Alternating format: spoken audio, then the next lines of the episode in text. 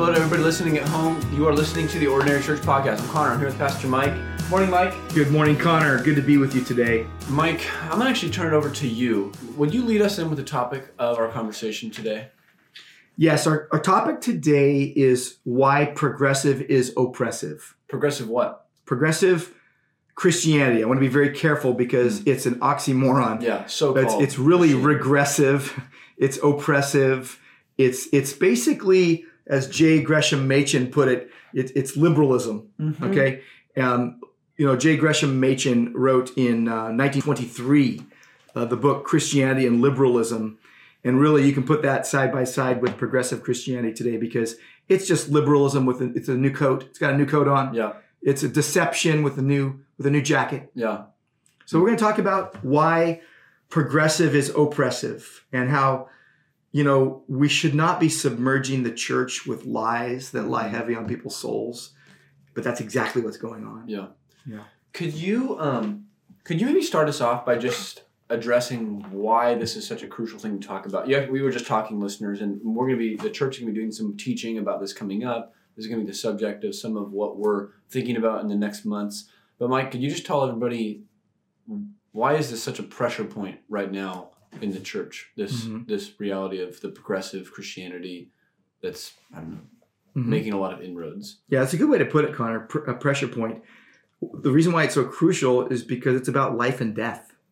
It is literally about eternal life or eternal death. It is about deception. It is about whether someone's a Christian or not. Um, there are many people, some some good friends of mine, who have left the faith because they have believed the deception and the lies of progressive Christianity. And here's how it works. I don't know if you remember that that cartoon or the Disney cartoon, The Jungle Book. Yep. And there was Mowgli Love and it. that. Love it. What was the snake's name? Mm, Shere Khan. Ka.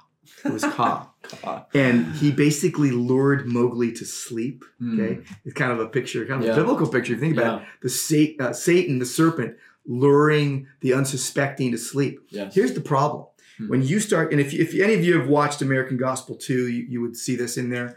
Um, I'm planning to watch it, but the idea of you hear something and it goes, well, that sounds good. Yeah, Mhm. that sounds right. And it's a, it's just a twist. just a slight yeah, twist. a slight twist on the truth, and then it becomes a bigger twist on the truth. The next thing you know, you're on a different hemisphere Yeah. of truth.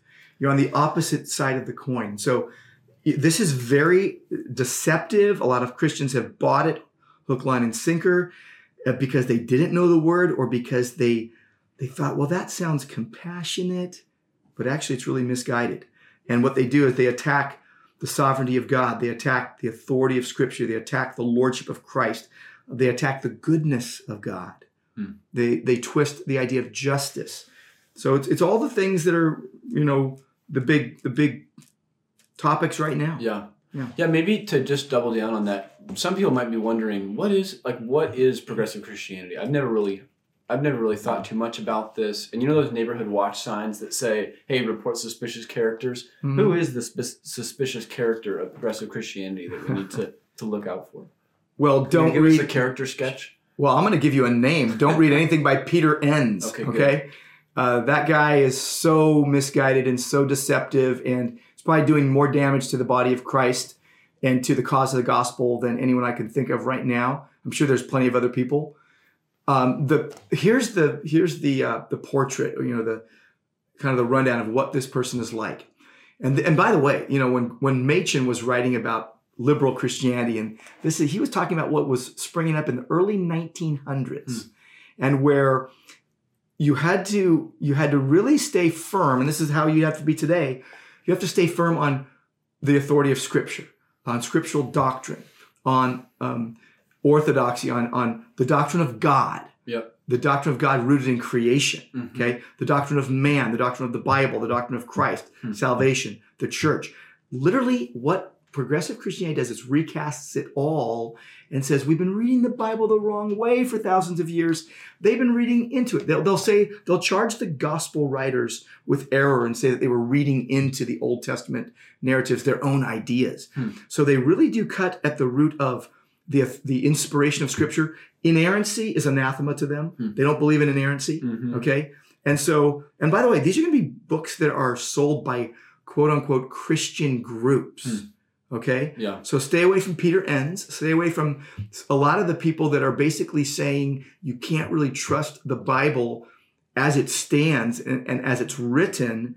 And here, listen to my it's new Gnosticism. Listen to my take yeah. on it. Yeah. And and they're they're charging eisegesis on solid exegesis. Yeah. And they won't listen to anybody. And Yeah. and they sound really uh. Compassionate Humble. and humble Mm. and and this is what gets deceptive to people it sounds good Yeah.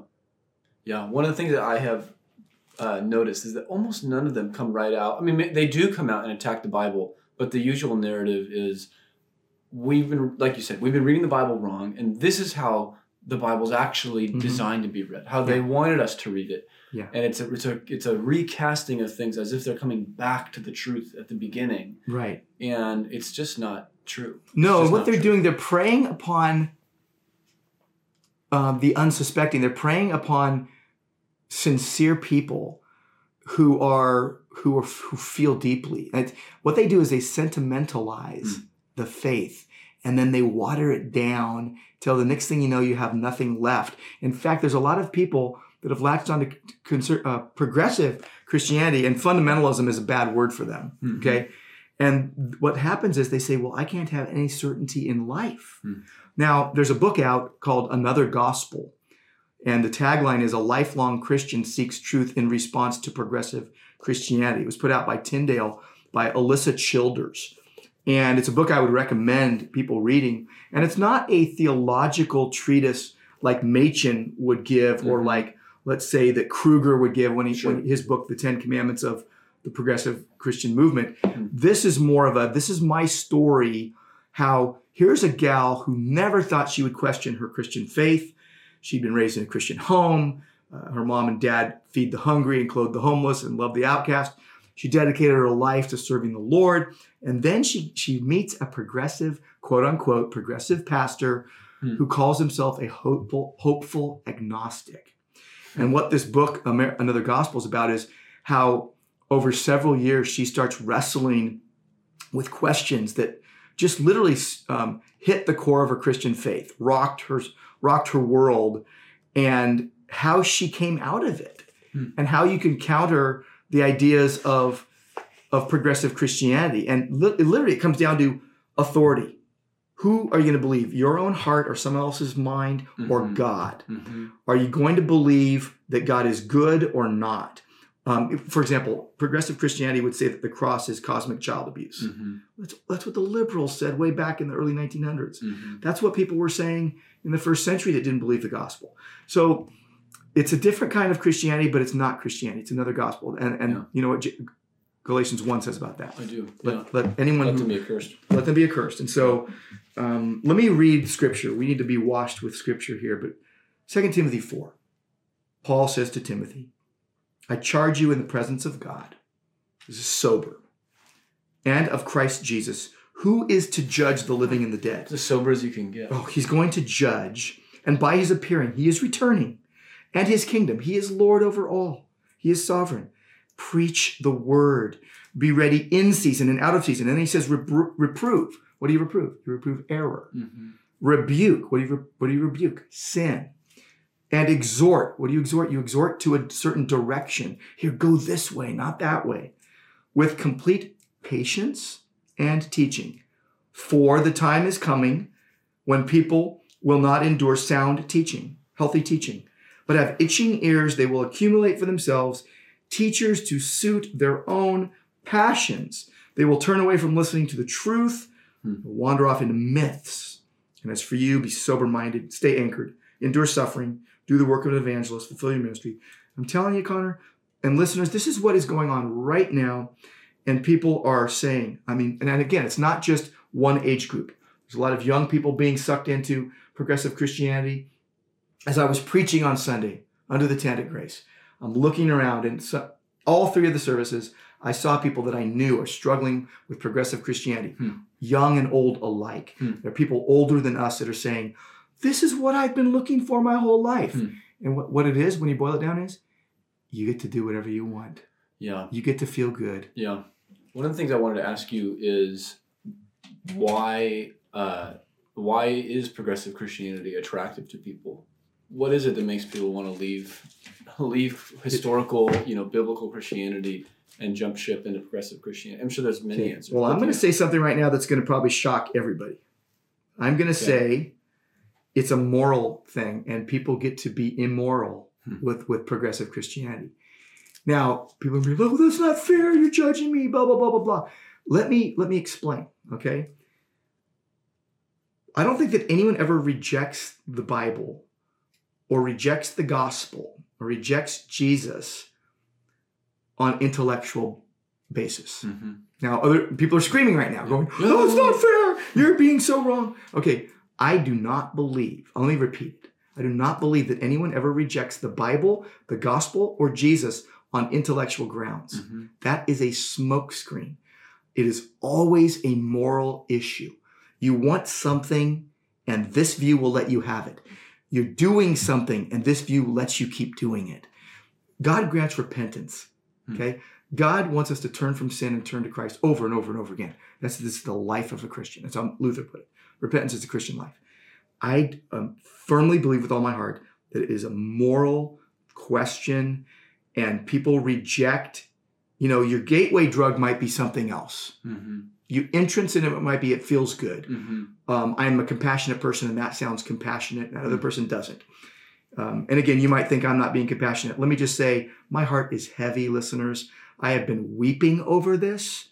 I was at my house just the other day weeping over it because of friends I'm talking to that are getting sucked into this. And some are notable and some are leading others astray. Mhm. And I want to do everything in my power to, to show a straight stick. Show up the crooked stick by putting a straight stick next to it. What's the straight stick? The Word of God Mhm. the unchanging, eternal, perfect Word of God. Totally. Yeah. I, in terms of it being a moral issue, I feel like one one of the moral components is just the question of submission to God's truth. So Mhm. maybe someone said, "Well, that's not a question of morality. I'm not trying to go and live some big immoral life." Mhm. But in the case of like a Peter Enns, I feel like the moral issue is I need my mind to rule over the truth of God's word. And Right. I'm not willing to put myself under that authority. right, like Peter Enns, and I'm sorry, I don't usually name a lot of names, but Peter Enns, I've never met you, and I'm sure you're a wonderful human being. And seriously, and I know you've written some really good stuff that I used to agree with. I mean, excuse me, there's stuff you've written that you don't agree with anymore. That I, Peter Enns, if you're listening right now, I would love to talk with you. I'm just this unknown pastor on the the uh, the west coast of California, right? Uh, but here's the deal: you wrote stuff in the early '90s and earlier that I have and I believe, and you don't believe any longer, and you're being very deceptive, and you need to turn from your sins and repent of this. And the, a lot of the books you're putting out right now, I'm speaking right to Peter Enns right now, and I'm, someone might think I'm crazy, but seriously, if you're listening to it, please, please stop leading people astray. You are not the person that God has appointed to point out that Christianity has been wrong all along. Hmm.